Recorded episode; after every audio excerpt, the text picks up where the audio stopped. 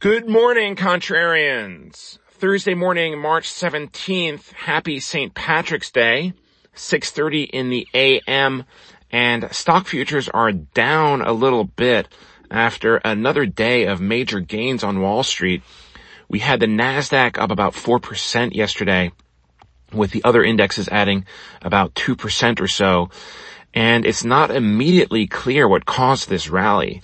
It seemed to intensify as Fed Chair Jay Powell was making his remarks after the Fed set interest rate policy, um, raising rates a, a, quarter of a percent. And earlier in the day, we had some pr- productive um, reports out of Ukraine um, that Russia and Ukraine were making progress on their peace talks, and apparently agreeing to a 15 point plan that would have Ukraine abandon any plans of joining NATO in exchange for security guarantees. But whatever the cause of this, this morning we have now stocks paring the gains a little bit. Asia did close higher, but European indexes are now down a bit.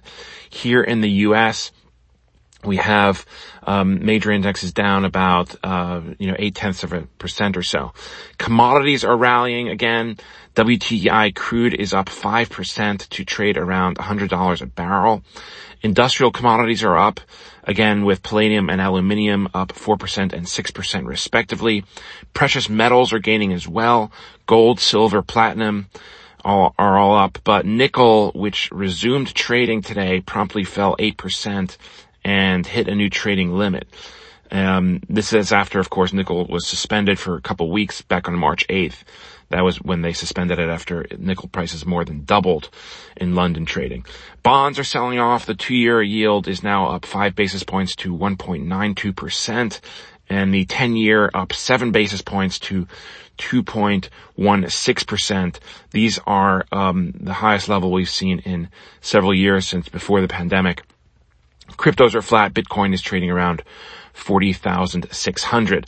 So the Fed yesterday did basically what was expected, the 25 basis point increase. And they also penciled in rate hikes for each of their future meetings this year. So six in all and said that the balance sheet runoff could come at a coming meeting. Powell in his remarks hinted that would be May. And they also pared their outlook for growth.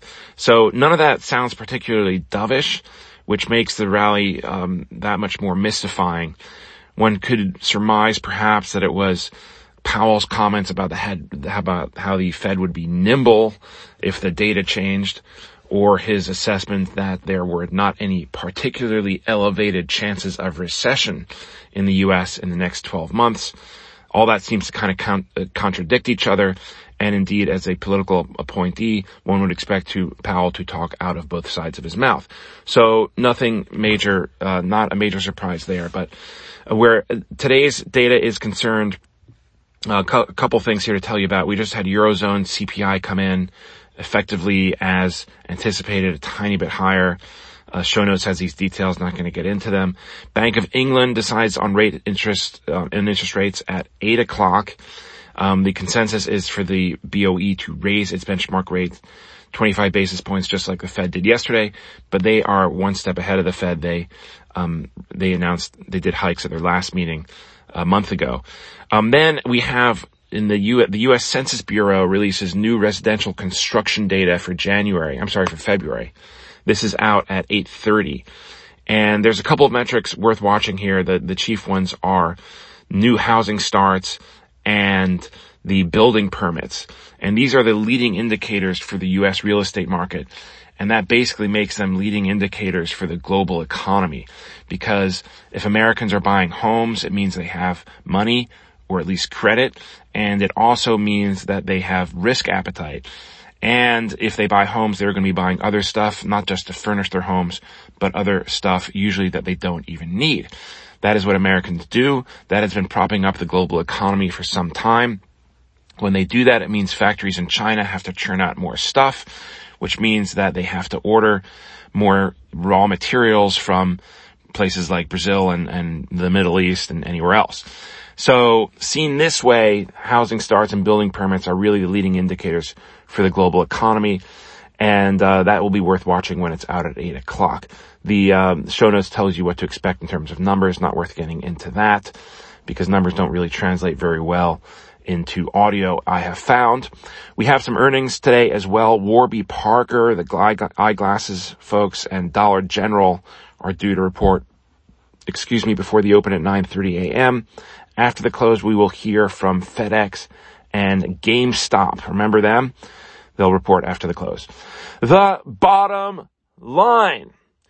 Oh, there's a lot going on here, but one thing that has been removed was any uncertainty of Fed policy. Remember just a couple of months ago, there was certainty or what seemed like certainty that the Fed will be raising rates aggressively at this meeting, a half of a percent, maybe even 75 basis points. Well, the Russia-Ukraine stuff kind of pared that down and this is what we had. Now, it, this will remain until market forces lead Powell and Co. to, to change their hand again. That is generally what they do. They will, of course, say it's all data dependent, but the main data is, of course, what happens in the markets. But the rally that we've seen this week in stocks remains a mystery. Maybe, just maybe, the most likely explanation is what our guest, Brent Kochuba, said last week about this being short covering by options market makers. Lack of any other explanation, that seems the most likely one. You can go back and listen to that. Um, also, there's a new podcast that I posted yesterday, which is pretty interesting, um, about with some interest, with some stock picks. Um, so you can check that out. But what one think maybe investors are shrugging off Russia, Ukraine a little bit too quickly. Yeah, the peace negotiations were positive or appear to be moving in the right direction, but these things take time and involve many steps back as well as forward. And of course, the situation on the ground is quite perilous indeed. One thing that's certain is that these events have really forced humility onto market prognosticators, myself included, although I'm not a prognosticator, I just tell you what's going on.